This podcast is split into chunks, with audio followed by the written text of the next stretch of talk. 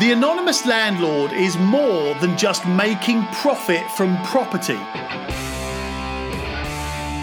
It's a system of automation and a strategy which will shape the way you invest in property forever. It's a quality of life, it's a way of life, it's a business mindset. The anonymous landlord will make loads of money from property and continue to grow wealth and assets without giving up time or energy or life. Because what's the point in making a load of money from property if you've got no time or energy to enjoy it? My name's Tom Soane, and this is The Anonymous Landlord. Hi, this is Tom Soane, and welcome to another episode of The Anonymous Landlord. And this one's a little bit different because the other day I had a really good conversation with two guys that have teamed up to start their their property investment journey. And I wanted to share that conversation with you for a few reasons. First of all, they are in a very similar position to a lot of people that have a bit of cash available to them. I think they had 40 grand, 45 grand between them. Um, they've got a bit of cash available and want to get into property investing. Not 100% sure where and how to start. They've got some ideas um, and some thoughts on how they could do it and what they need to do. They've been listening to loads of podcasts, including mine.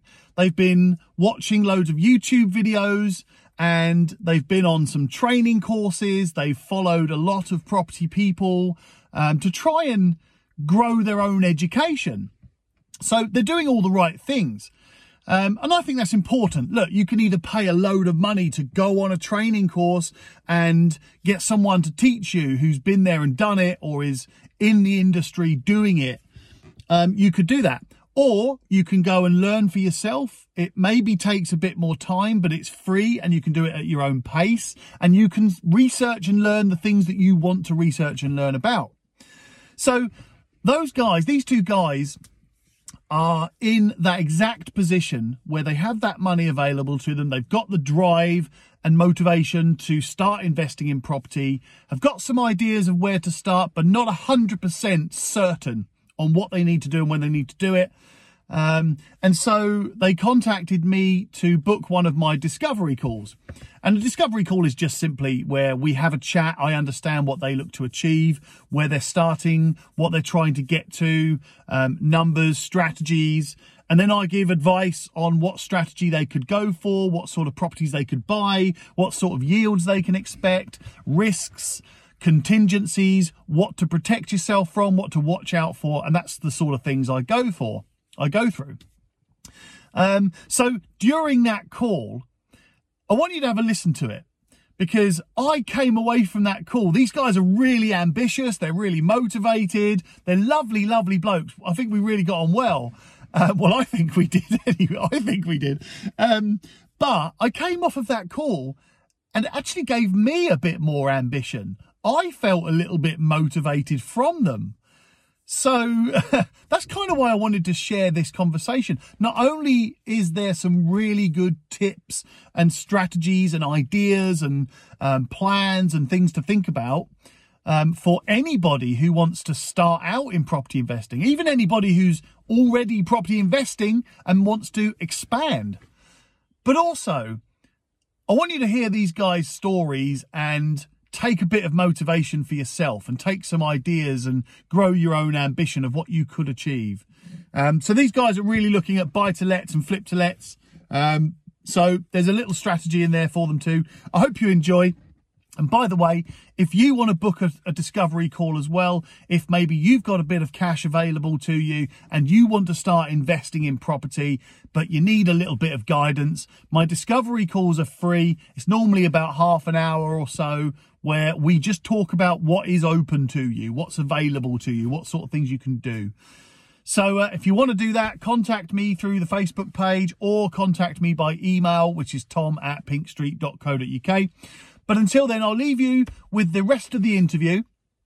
Um, and hopefully, hopefully you enjoy. Take care, everyone. Bye bye. And basically, you know, Gary, I'm 45. I'm going to be 45 this year. So getting on in years. Um, I've been in sales for the majority of my career, um, mainly in in um, car fleet sales. Um, so it was business sales, a company called Lex Auto Lease.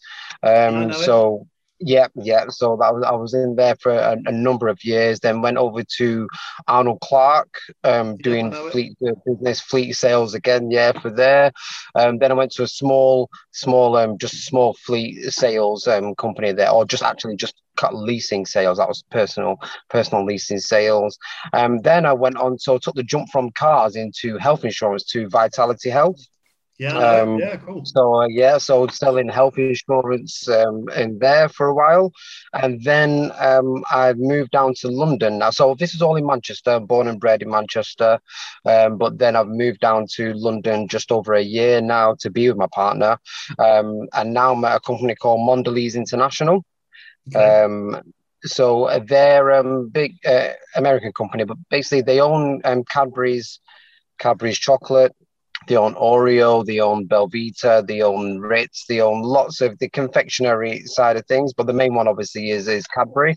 Um, do you get um, free stuff? My, oh yes, they do. They do. They send like a, at Christmas. They sent a big box, like big hamper of things that I'm still trying to get through now, which is. yeah. And I'm I'm a chocoholic as well. I've got a really bad sweet tooth, so um, and but they, they gave us a lot, so definitely appreciate that. Um, but I'm in this in the in the sales role at the moment, so um, he well, our fancy role is uh, fancy title, should I say, is um, sales development executive, uh, but basically it's just a sales rep. But I manage 120 um, small convenience stores, so um, it ranges from corner shops right up to like your Spar, Londis, um, Budgens, uh, Nisa. So, uh, um, um, so basically, I just manage them, um, and and that's where I am at the moment. Um, awesome. I just sold a property up in Manchester. So I, I was living in Manchester. I had a mortgage. I was on um, shared ownership. Yeah. Um, with that, that was the only way I could get my foot in the door. So I had that property for like 15 years, and it was literally just to live there forever. I was born and bred there, but once I met my, my partner, she's from London. Um, obviously, life changes, you know. So um, I've decided I decided to sell that property, move down to London, obviously start a new life down here. Um, just sold that property literally a month ago, if that, if that, just a few weeks ago. Um, so obviously that, and again, my my thought behind that initially, my thought was I was going to um, actually rent that out um, I was going to rent that out for a while, make some money off that, and then hopefully um, go towards a deposit down for the houses for a house down here for me and my missus. Um, obviously, as you know, the prices are ridiculous down here. Oh, um, yes. We're over in, we're in West London. Um, um, we're in West London at the moment. Um, she wants she wants to stay over west. Um, but then because my um, I, I didn't re- again I didn't realize at the time because I was just getting I just needed a house just to get on the on the um, on the property ladder, um, I didn't realize that I couldn't, under the agreement that I had with the share ownership, I couldn't get the, um, I couldn't rent out. It was either sell or basically that was it. Um, so I sold it, just wondering what to do with the money. The money was going to go towards a deposit for a new house for us, but then um, my cousin Curtis, who you'll speak to shortly, um, he because um, he's got a couple of businesses already um but he was he's looking to get into property. So just like you know what let let you know let's do it. Let's um let let's let's start this thing. So um that again the conversation it's been it started about three or four weeks ago. We're four weeks in the making. We're just trying to do a um like i said a joint venture. Um we're, we're setting up a property business just between us two at the moment. Obviously we've, we've grown up together you know so a long time. So we've got that trust there However, he's been speaking to accountants um, just to find out the, the, the correct route to go down with yeah. regards to setting up the company and obviously the tax implications um, with that. Um, also, let me just see. oh, Oh yeah, sorry. I was just checking if it was him calling me then. Um, so yeah, so we're just checking. Um, so yeah, he, he we've been looking into that side of things. Obviously, building a strategy as well. As you know, and as you've probably spoken to hundreds of people like in our position, you know, we've been trying to get as much information and as much detail as property uh, as, as, as possible um, and then just to get our first property and basically you know just to get out there jump in, you know, feet first, um, So we're really excited. We're at that moment there. We've got capital. We're ready to go. But then we'll speak to certain people or they'll say oh yeah you, you know your, your strategies we will go through the strategy with them and exactly how we feel we think it you know it should go and hope it should go um, but then and some people say yeah just jump in go for it you know and, and listening to your podcast you know you say you know don't don't be afraid just do it you know there's there's nothing to lose um, but then other people have said, you know, just slow down a little bit. Make sure you you've got as much information as you you you, you know you, you can. Um, you know, you your due diligence and um, that's a big thing for for both of us but especially for me as well but definitely for both of us. We need to make sure we have that um to simplify it. Just have a tick sheet basically you know just have it you know to put it in, in its, its its simplest form. Have a tick sheet of have we checked this? Have we checked that? Have we checked this? Have we checked that? Um so we want to make sure we've got that. We we're quite the, we're doing quite well with um like contractors as well. So um Curtis he, he's got some contacts there that are possibly you know trustworthy contact contractors who already do that as well. So that side of things because um I don't know if you saw we you know we, we do want to um, buy to let, but if if a property comes up, we could we will happily do um um, just flipping as well, but mainly buy to let. That's the that's the main thing, um, and obviously, um, so we're, we're down the line with that. There, we, have got um, trusted people. Um, areas as well. I mean, again, it would be just on the areas. What what what possible areas that would be best to hit um, for us? Um, obviously, I know Manchester fairly well, pretty well. Um, so certain Manchester's they're getting developed as well quite rapidly, as you probably are aware. Um, so, um, but then also being down in London, we're, we're looking probably possibly on the on the outskirts of London as well, places that are not too far from us. Because again, we again because there's so much information with regards to property, you know, people so we get people say, you know, find places within an hour and, um, or maybe an hour 30 from where you live. It's easier to manage. But then we get people to say, you know what, if you find a, a good area, a good hotspot, you know, if, if it's, you know, two, three, four hours away, you know, then jump on it. So, um, yeah, yeah, that's where we are at the moment. Uh, okay. sorry, yeah, I, I, I, was um, on. Yeah, sorry. And and welcome along, mate. You must be uh, you're Curtis. You're on mute at the moment. Yeah, yeah, I'm Curtis. Um, Hello, mate. Hi.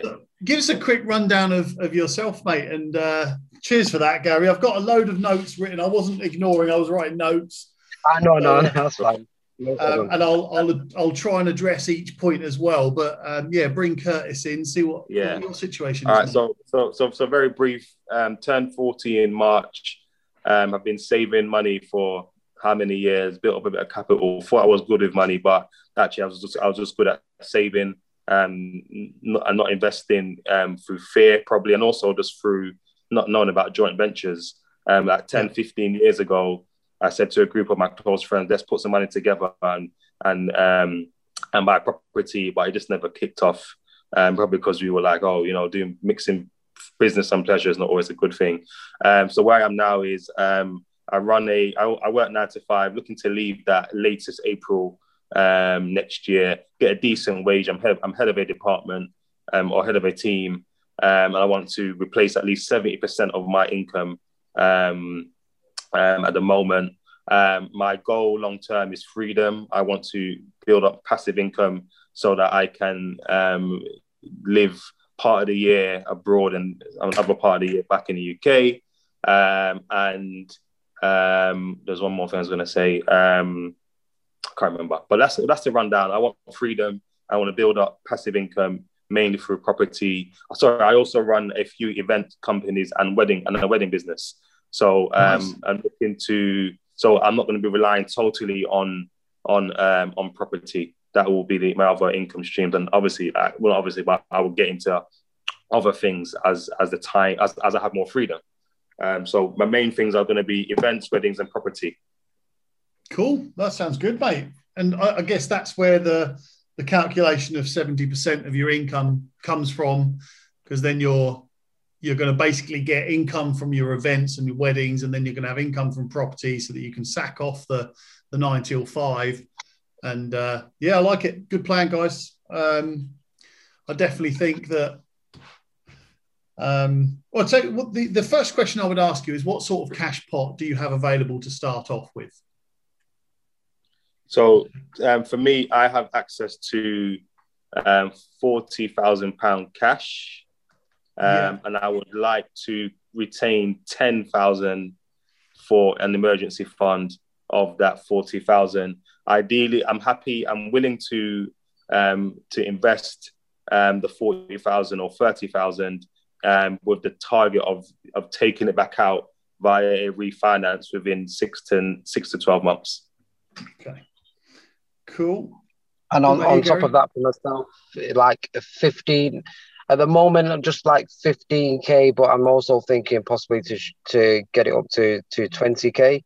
Um, still not had the full conversation yet with um with my missus, just to make sure we've got that um, covered as, as always. But I'm looking at the moment. They're definitely 15 15,000 can definitely go in there on top of obviously Curtis's 30 to 40. Cool. That's perfect. You won't need much more than that um, at any point to get certainly to get started.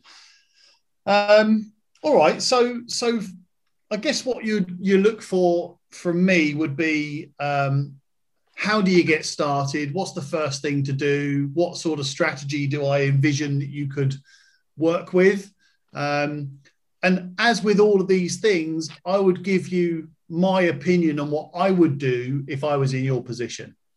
Um, I definitely think, look, you, you've got you've got the two sides of people. You get some people that want to wait and hold on and learn everything they want to learn or learn everything they think they need to learn and you're always listening to podcasts, you're always reading articles and books and doing courses and master classes and webinars and all of that. And what I find with a lot of those people is that they're always doing that. And they're never actually doing something that's going to generate some profit because I think that's what the fear is. You mentioned earlier. That's the fear is that you think, right, I need to know everything that could possibly be learned about property so that it can't go wrong. And if you're protected in that way, you go into your first property investment knowing everything. It can't go wrong because I know everything. Well, you never get there, mate, unfortunately. I don't know everything. And yeah. unfortunately, in property investing, you are so heavily reliant on external factors like people. You could rent out that property to an absolute bad tenant, so to speak, but you don't know that yet, and you won't know until you get into it. You could buy a property and the property market crashes. We don't know that. You could buy a property and interest rates soar. You don't know it and no training courses or podcasts or anything can really tell you that. And this is where I think a lot of people sort of stop themselves. And I'm the same. I, a number of years ago, I had money available to me, and I took me took me eight months or something like that to just even go and get my first property. Even though I see, you know, back then I was seeing 20 properties a week, but my fear was telling me oh no no no don't get this property because the roof will fall off or the tenant's going to not pay rent or they're going to smash the house up i won't be able to get them out or the property market's going to you know all of these things. So i never actually invested. My money sat in the bank not earning a penny and it was really frustrating. So in the end i said to myself okay enough's enough tom. The next property that comes along that ticks my boxes i'm buying it. It might not be the most profitable property I could ever find. But as long as it makes profit, then I'm off and I'm running and I'm started. Um, and then I taught myself a few little things about calculating the worst case scenarios so that if you're investing 45 grand of your cash between you, before you do that, you calculate what is the worst case scenario. And I'll give you a couple of those. First of all, if you buy a property um, I'm just making these numbers up, right? So if you buy a property for 100 grand up in Manchester, let's say, um, and that's going to rent out for 650 or 600 pound a month, let's just say. And you buy it, you stick a tenant in there, and at some point that tenant just stops paying rent that's a pretty big fear, isn't it? Because all of your money's gone in there. You've still got to pay your mortgage, um, still got to pay your insurance and, and management and whatever. So that tenant just stops paying rent. So in normal circumstances, it's going to take you about eight months to get that tenant out and get a new tenant in. Yeah. Now, yeah. during that time, you're probably going to have mortgage payments of, I mean, again, I'm just making these figures up. You're probably going to have mortgage payments of £350 a month, something like that, uh, maybe 300. You're going to have to pay management of about 60 quid a month. And maybe your insurance is, I don't know, 10 or a month or whatever. So it's going to take you eight months to get rid of that tenant. And that's going to cost you £370 a month. So now you know that the worst case scenario, the worst that could go wrong is that tenant stops paying your rent and it's going to cost you £3,000 over eight months. So the other thing to remember is that if that does happen, it goes through the courts and you can claim that debt back because that goes down as a debt owed to you by that tenant. Yeah. So, yes, you're losing £3,000 over the course of eight months. But then after that tenant has been evicted and the debt has been applied via a county court judgment, you can then start getting it back.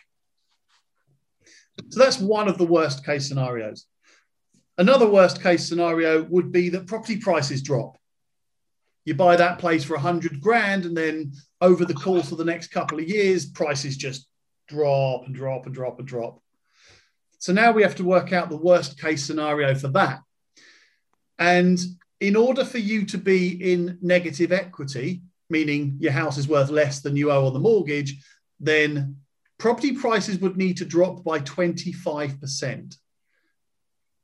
Not going to happen.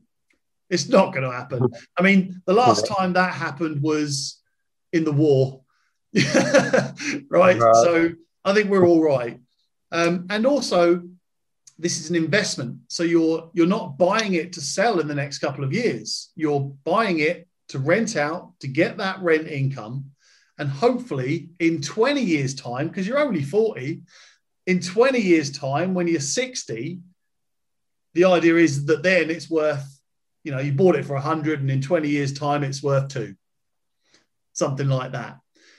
That's that's the goal. So really, property prices are always going to go up and down generally over time they they stagger upwards but at the end of at the end of those ups and downs you're not selling that property you've still got rent coming in. So we're safe we're okay. And lastly if the absolute disastrous worst case scenario happens and property prices do drop by 25% then you owe 75 grand, the property's worth 75 grand, you just give it back to the mortgage company or sell it, give it back to the mortgage company for a lot less, and you've lost your initial investment. But if that happens after five years, you will have received rent income.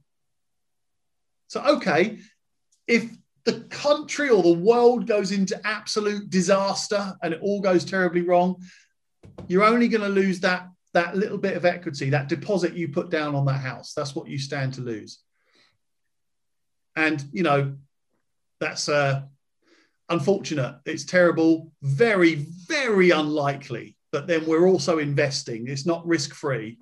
Um, but I would say, you know, then then you've got general maintenance, things like what what can go wrong in that house, and the most common issue that houses have, for an example, is plumbing and heating. That's the most common plumbing, heating, electrics, those sorts of things. Um, and generally speaking, you look at the, the normal day to day, you might have to send a plumber out to that property once, maybe twice a year to turn the pilot light back on, or I don't know, you know, maybe, maybe if something's gone wrong with the electrics, but you know, it might cost you a couple of hundred quid across the course of a year. That's normal. Worst case is that you need to replace the boiler. 1500 quid.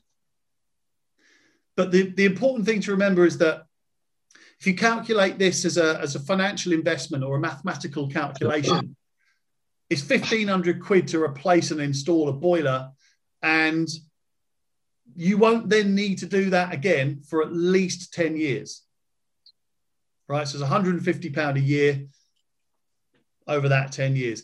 Now, most boilers do go on into their 20s. You can normally, you know, if you service it each year, which you probably would um, as a landlord, then most boilers will last 20 years. So now it's 75 quid a year over the course of 20 years. So it's fine. No problem. Just pay yourself back. If you've if you've had to pay out 1500 quid, just pay yourself back 75 pound a year for 20 years. Simple as that.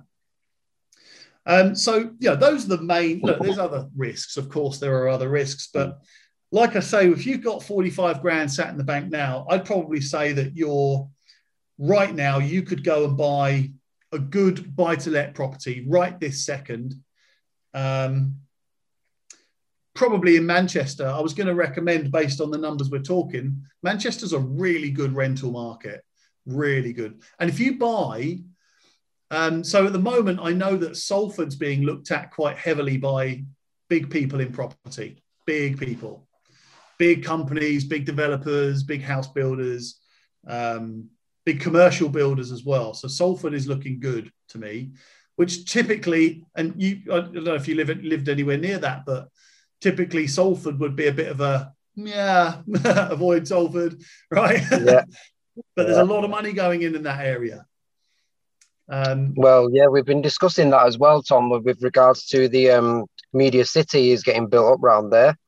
Um, my brother lives just like that side, uh, North Manchester as well. So that was an area that we were thinking about because of media city and just how everybody, a lot of um, well, the, the media is, is moving down there or already has done already. Mm. So yeah, like we, we were thinking of, of, of, that side as well, and and, it's, and especially you say Salford. My missus, she did um have a um, an apartment in Salford, um, was renting an apartment um, in Salford, but it was on the border of Salford and and the city centre. So she got the the slightly at that time sleep.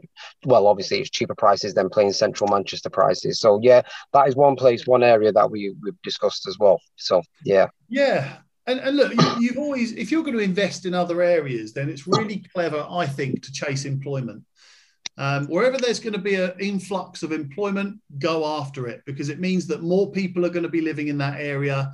And the more people that want to live in an area, the, the, the bigger the demand, the bigger the demand, the bigger the price, and it just keeps escalating.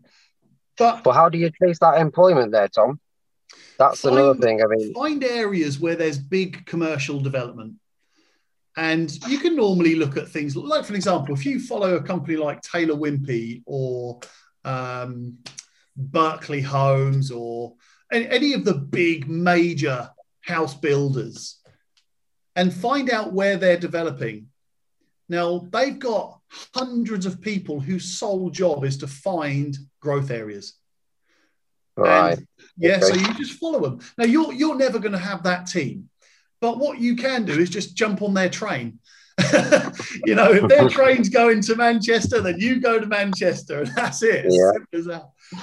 Um, but certainly, uh, the again, you'll have that knock-on effect, right? So if take um, Manchester for an example, over the last decade, there's been an absolute ton of investment going into Manchester. Development, commercial, um, tourism, residential. There's been billions piled into Manchester. And that's why Manchester prices have just done that over the last sort of 10, 15 years. Um, and what tends to happen when you pour an absolute ton of money into a main city like that? then the prices go up, and the people that would normally have bought a property for sixty thousand pounds are now having to pay hundred thousand pounds. So they have to, by default, look external, look look around. So they have to travel a bit out of the city because they can't afford to buy the house that they want to buy in the city. So that's why places like Salford and surrounding areas, those sorts of areas, start jumping up.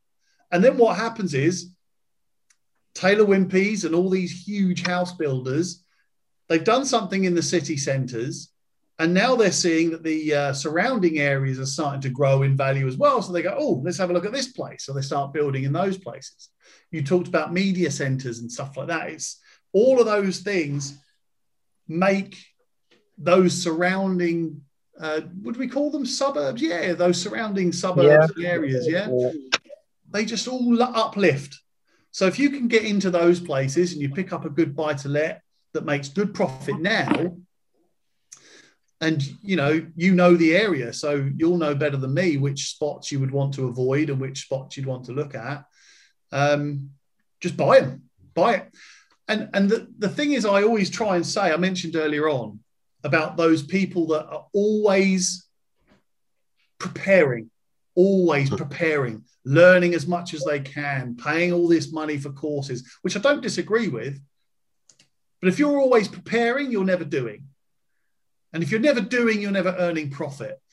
And I would say, what would you rather have? You've got 45 grand. If I said to you, well, do all these training courses, do all these learnings, and wait, wait, wait, wait, wait, wait, wait. Or I tell you what, let's get your first one going. I'll give you a hundred pound a month profit right now, right this second, or nothing. You'd take the hundred quid, wouldn't you?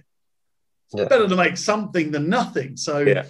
Um, and it puts you in that position of if you just go ahead and buy a buy to let property right this second today, then it puts you in that position of at some point in the future, you might say, okay, we're on the ladder, we're making profit, we're doing something with our money.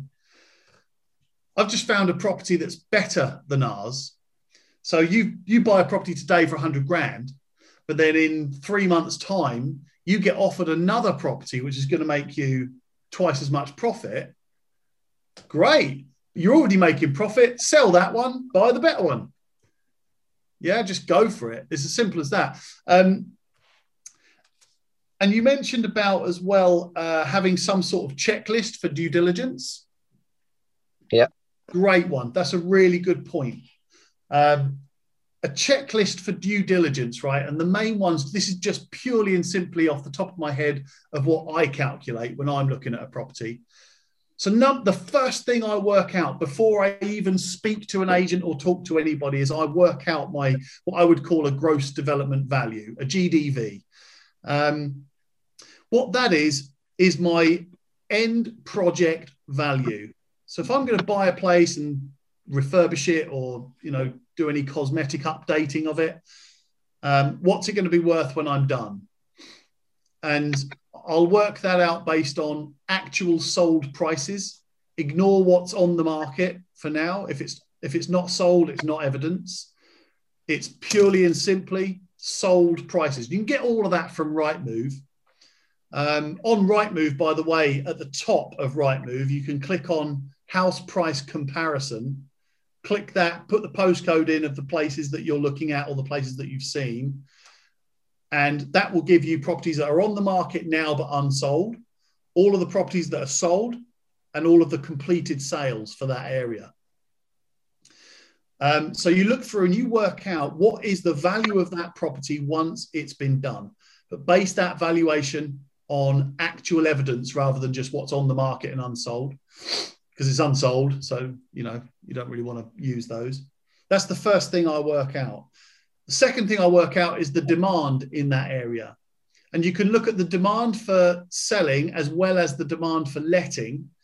Um, and I'll explain that in a second. But what you want to know is if you need to exit this property quickly, is there an active enough sale market for you to do that? And secondly, if you need to get a tenant into this property quickly, is there an active enough lettings market for that to happen? You know, it's all good and well buying a really cheap house in a village, but if there's only 100 people that live in that village, then there's not going to be such a high rent demand or, or buyer demand. Um, so the way to do that is you search that again, that postcode, and then add the radius of say half a mile or a mile around. So you type in your postcode into Rightmove, comes up with a search, a list of search results, and then you select um, a mile radius. And that should bring up, for an example, 100 properties that are on that on the market right now within, oh, sorry, say 50 properties that are on the market right now, three bedroom houses in that area. And then you open up the filter and you add sold properties. Um, because normally Rightmove won't include sold properties. So what you've now got is a list of 50 properties that are on the market available now. You click include sold properties, and then you might have 100 properties that include on the market and sold properties. If that's the sort of ratio, you know there's a really good movement of properties. Properties are going on the market and selling, going on the market and selling. So you now know there's high demand for residents to live in that area. If it's something like 50 properties on the market and five sold, probably not so much demand for that area. Yeah, just gives you a bit of an ind. I mean, that's not a hard and fast rule, but it gives you an indication of what markets, what areas are, are fast moving.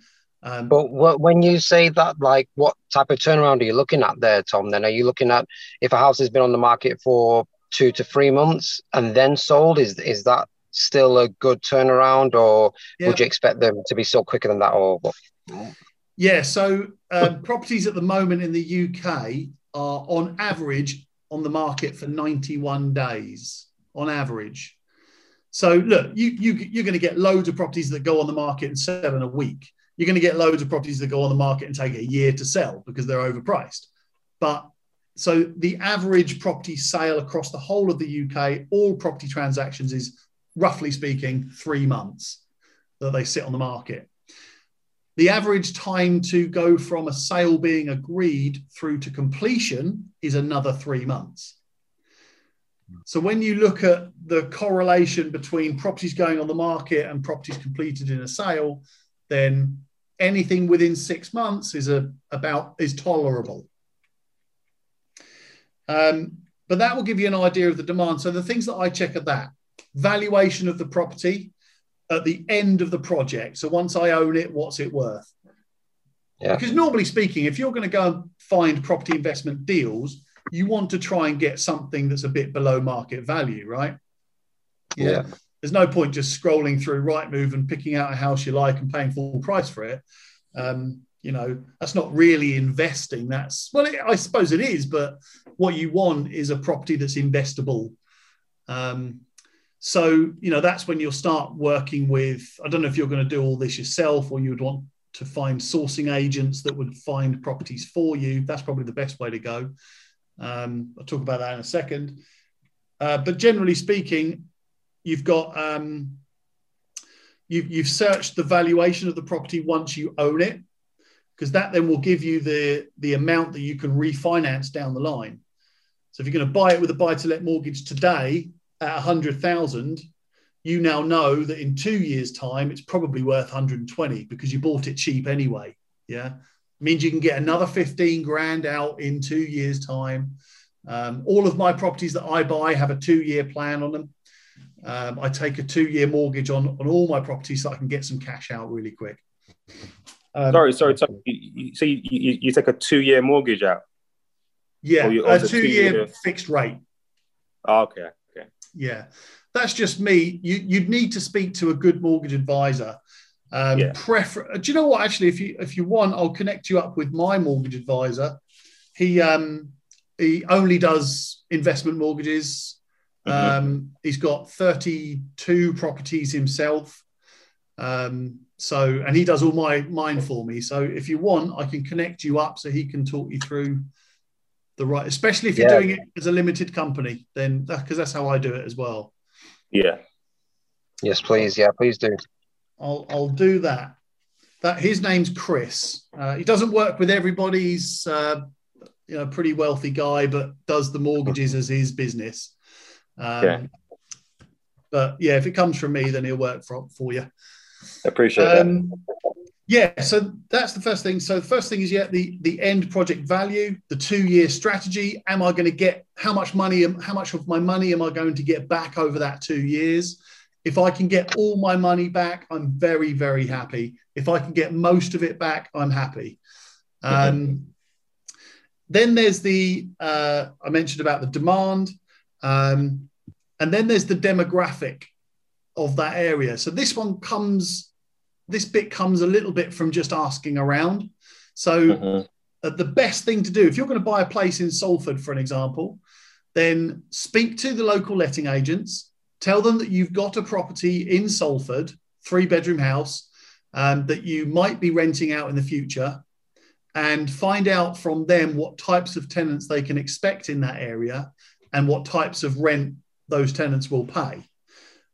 And you'll you, you'll always ask that question: Is this street or this specific area a high concentration of um, housing benefit, social housing, that sort of stuff.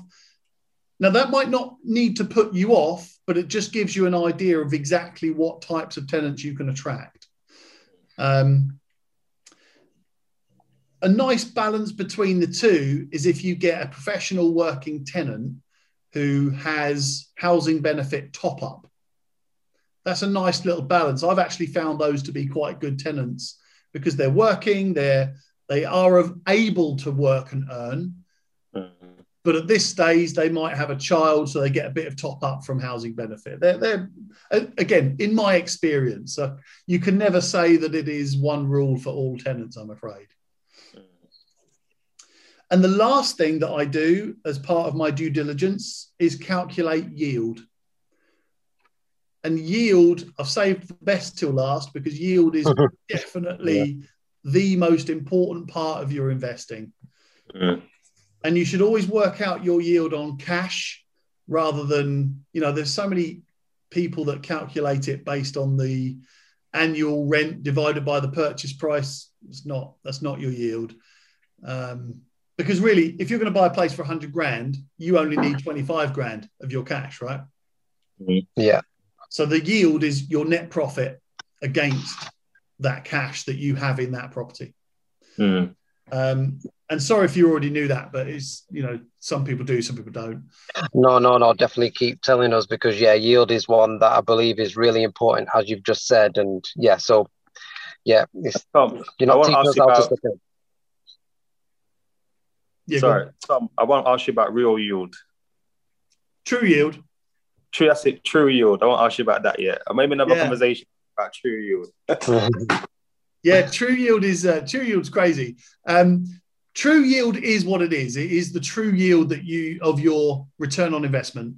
Um, so you've got, and, and I've actually started just steering away from true yield on my podcasts and on my videos and stuff, just purely because unless you are, I would probably say a bit more, ex- unless you're an experienced investor, then true. I, when I tell people about true yield, I see, I tend to see them glaze over a little bit. So I've sort of stopped talking about it. But what is true yield? All right. So we've talked about cash yield. How much cash, physical cash, are you putting into that property, and how much actual net profit are you receiving from that property? Now that's cash yield. True yield is an ever evolving figure which I update on my spreadsheets every single month.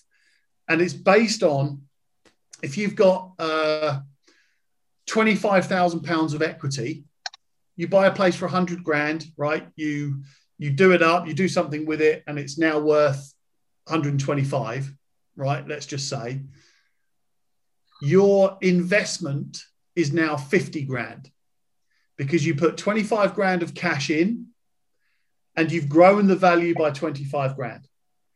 So you could actually sell that place and take that whole 50 grand out, pay yourself back your 25 grand, and you've got 25 grand net profit, right? Mm. But you're not doing that. You're leaving that in there. So therefore, that is now your investment. If we're talking true yield, yeah, it's, Okay. it's kind of like money out of pocket rather than money in pocket. Mm. So now your net profit technically is against all of the money that you're leaving in there in equity, in equity and cash. Yeah. And then technically, if you think of it like a business, then uh, you have you have a business in that property, and that business owes you twenty five thousand pounds of debt because Mhm. you've put you've loaned that property twenty five grand. So that property needs to start paying that debt back through the through the net profits. So if you're making, I'm just making this figure up, but if you're making uh, 400 pound a month in net profit, then the debt is coming down, but the equity is going up, right? Because if if you've got if you've bought it for hundred thousand pounds, you've added some value, it's now worth 125. You've got 50 grand of equity. Yeah. But 25 Yeah, yeah. grand of that equity is debt owed to you. Yeah, yeah. As that comes down, your equity goes up. Yeah. Mm. Yeah. Yeah. So if you're making 400 pounds per month, that's that's 4,800 a year, and the property owes you 25 grand. We Yeah. just do a simple calculation of 25 grand divided by 400 pounds a month. In 62 months, that debt will be repaid to you.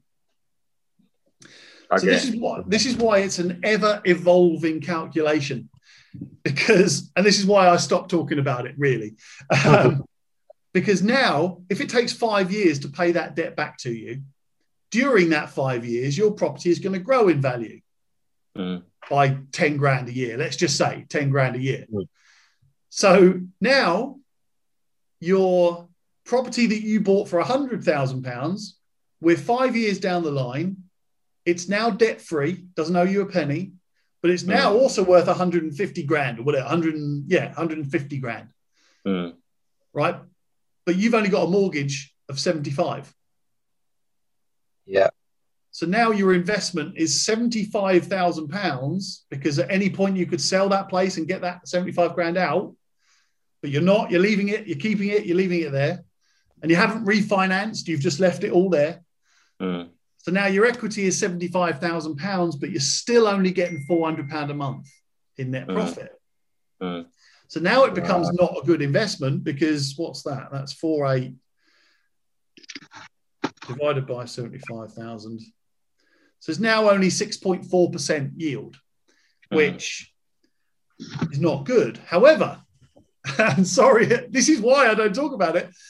However, if during that five years you've refinanced and refinanced, and now you've got a place that's worth that's paid all your debt back, and it's now worth 150 rather than 100, but you've got a mortgage on that of 100 and 117 and a half. Let me work this out. Times 75%. Oh, 112 and a half. So now you've got a mortgage of 112 and a half. Mm. You've now got equity of 37 and a half, and you're getting 4,800 pound a, a year back from it because you probably would have increased the rent as well, and so on, so on, so on. Yeah. So now your yield is 12.8. so there we go. So so look, as you get into it, as you really get into it, true yield is the true calculation of what your investment is actually doing. So I've separated it off. True yield is what your your investment vehicle is doing, that property. What is that doing? Cash yield is how is your cash working for you? And that's a simple one. How much physical cash did you put in and how much net profit are you getting out? Mhm. Um, so I hope that that that kind of helps. Does that all make sense? I've tried to explain Yeah. it. Does that all make It, sense? it, it made sense. Just the part that lost me was the bit where you said from where you went from six percent to to twelve percent. That's the only Yes. part that I probably just lost a bit of focus. But um, but so made- yeah, that's that's a good point actually. So if you um you we're all agreed that your th- this property that we've been talking about, this one hundred thousand pound property that rents out for six hundred pound a month, right? Mhm. If, for an example, you're making, I'm just making these figures up, you're making four hundred pounds a month in net profit after you've paid your mortgage, you've paid your insurance, you're making four hundred quid, right? That's four thousand eight hundred pounds per year. Mm. if you if after five years your property is now worth 150,000 pound you still only have a mortgage of 75 so now you've got because you bought it with a mortgage of 75 Mhm. so now you've got that equity Oh yeah, yeah, yeah. 75 grand so again remember that your true investment is all money that you're leaving in the property. Because you could just sell that property and you could get that 75 grand equity in your pocket today, but you're not, you're leaving it in there. So now that's you investing because you're leaving it in there. You could have it, but you're not. So therefore, based on on that calculation, if you've got 75 grand worth of equity that you're leaving in a property, and that's only generating you 4,800 pounds a month, uh, a year, A year. net profit, that's 6.4% return on investment. Right. So Okay. you, if you then refinance that property, it's now worth 150. If you refinance it, Mm. you could then take a mortgage of up to 112 and a half. Mm. That only leaves you, you've taken all that cash out, and that only Mhm. leaves you 37 and a half thousand pounds of equity. hmm So now that's your investment. Yeah, Yeah. yeah, yeah, yeah, yeah, yeah, So yeah. totally. you've get- got more net profit against your your investment. yeah. So that's why true yield is a, is it's an ongoing calculation. It's constantly evolving. And and if I was to give you the general rule of thumb about true yield, then I would say keep your equity as low as possible, as small as possible, and your profits as high as possible. That's true Mm. yield. Mhm. Um, so so the the the main part that that that there is to cover, I suppose, is where do you get these property deals? As I mentioned earlier on, you can either start working the estate agent, start nurturing them, go out and see a ton of properties and and choose one for yourself. It's quite good fun doing that. I used to really enjoy doing that. I don't do it anymore. Um, I've got a team of people that get these properties for me now around the country. But um, your other option is to go through a sourcing agent who you've probably heard of before. Yeah. Um, and what they do is all the legwork. They'll go and find properties that are off market. Um, because again, you can buy a you can buy a property that's on the market, no problem. You you'll pick up some good deals as well potentially. But if you want the real good deals, you have to find the ones that are off market, and those are normally collected by sourcing agents, um, whose job, who've spent years basically integrating with agents and lawyers and accountants and um, repossession firms and auctioneers and um, they also now know their area and they are able to spot when a property say goes to auction for an example they're able to spot this one we can pick this one up cheap. A lot of those sourcing agents get properties pre-auction and post-auction. So really what you're doing is not competing with the masses and that means you don't have to pay full price Yeah. Okay. I do have a final question. A final question, Tom. Um, is that it might, it might come with experience when you when you walk into a property and you're starting to, and you start to assess areas where you can add value. Is do do you is that something that a skill set that you adopt over time, or does the estate agent um, suggest things, or do you bring a builder or, or someone with you who who goes around with you and says, "Oh yeah, the bathroom." Kitchen, you know, and uh, that process there.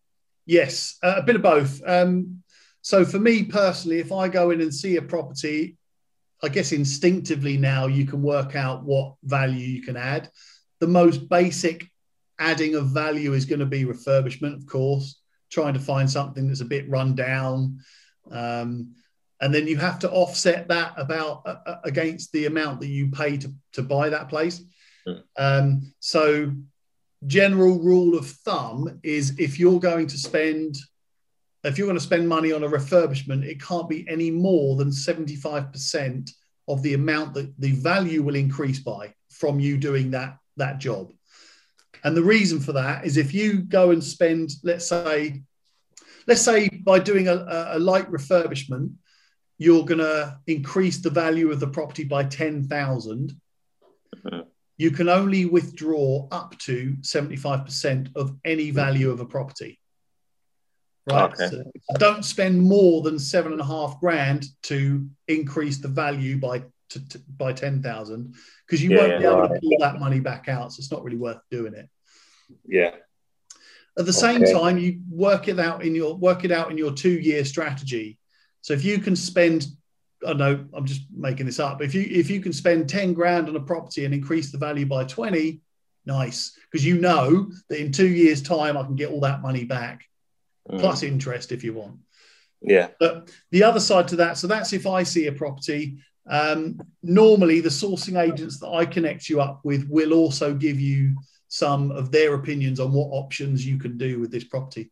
You know, Yeah, you might have, right. for example, really good. Another really good way to add value is if you get um, uh, a house, for an example, that's got a uh, a massive.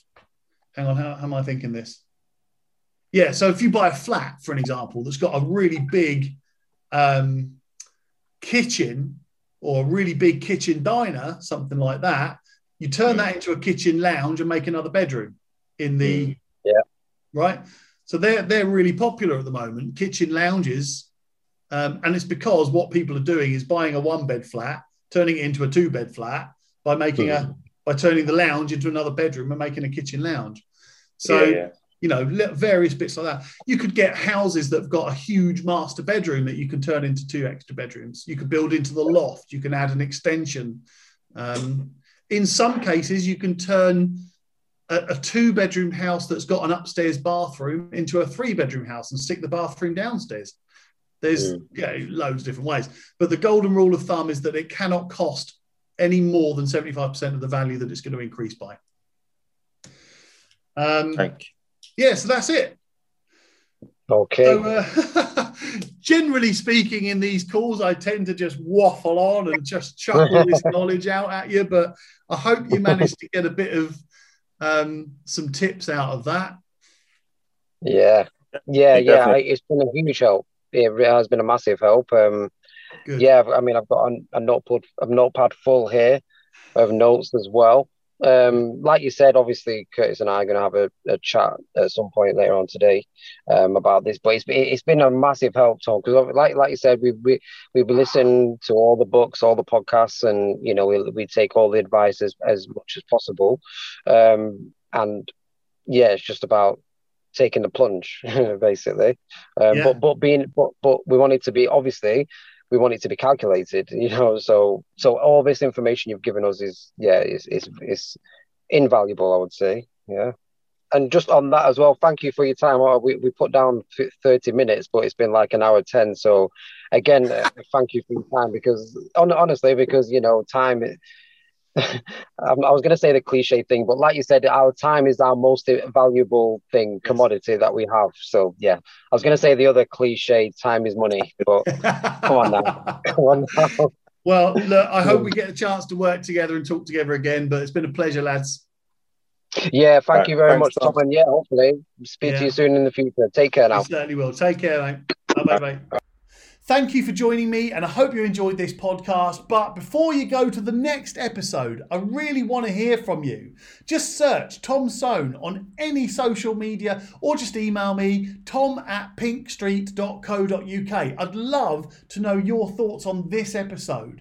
And if you need any help with your own situation, just get in touch. I'll answer every email and every message, I promise. Anyway, see you in the next podcast. And remember, being a landlord is hard, being an anonymous landlord is easy. Invest, enjoy, repeat, and grow.